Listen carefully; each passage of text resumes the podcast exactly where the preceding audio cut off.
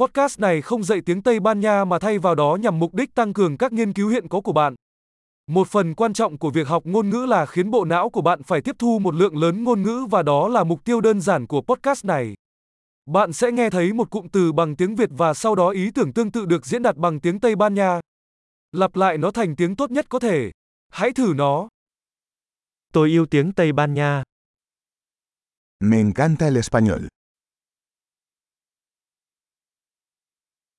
Tuyệt vời, như bạn có thể đã biết, chúng tôi sử dụng công nghệ tổng hợp giọng nói hiện đại để tạo ra âm thanh.